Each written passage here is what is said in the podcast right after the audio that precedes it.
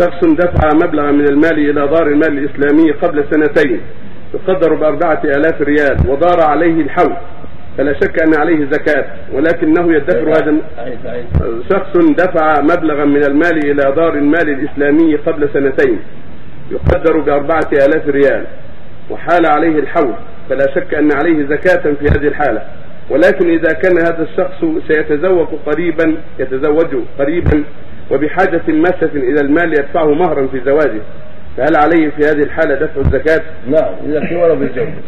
هذا نسأل البركة والتوفيق في الزواج إن شاء الله. الذي يجمع مال بيتزوج أو بيشتري بيت أو بيوفي دين ثم يحول عليه حوله ما بعد شرى ولا بعد تزوج يخرج الزكاة، والزكاة كلها بركة كلها طهر كلها خير.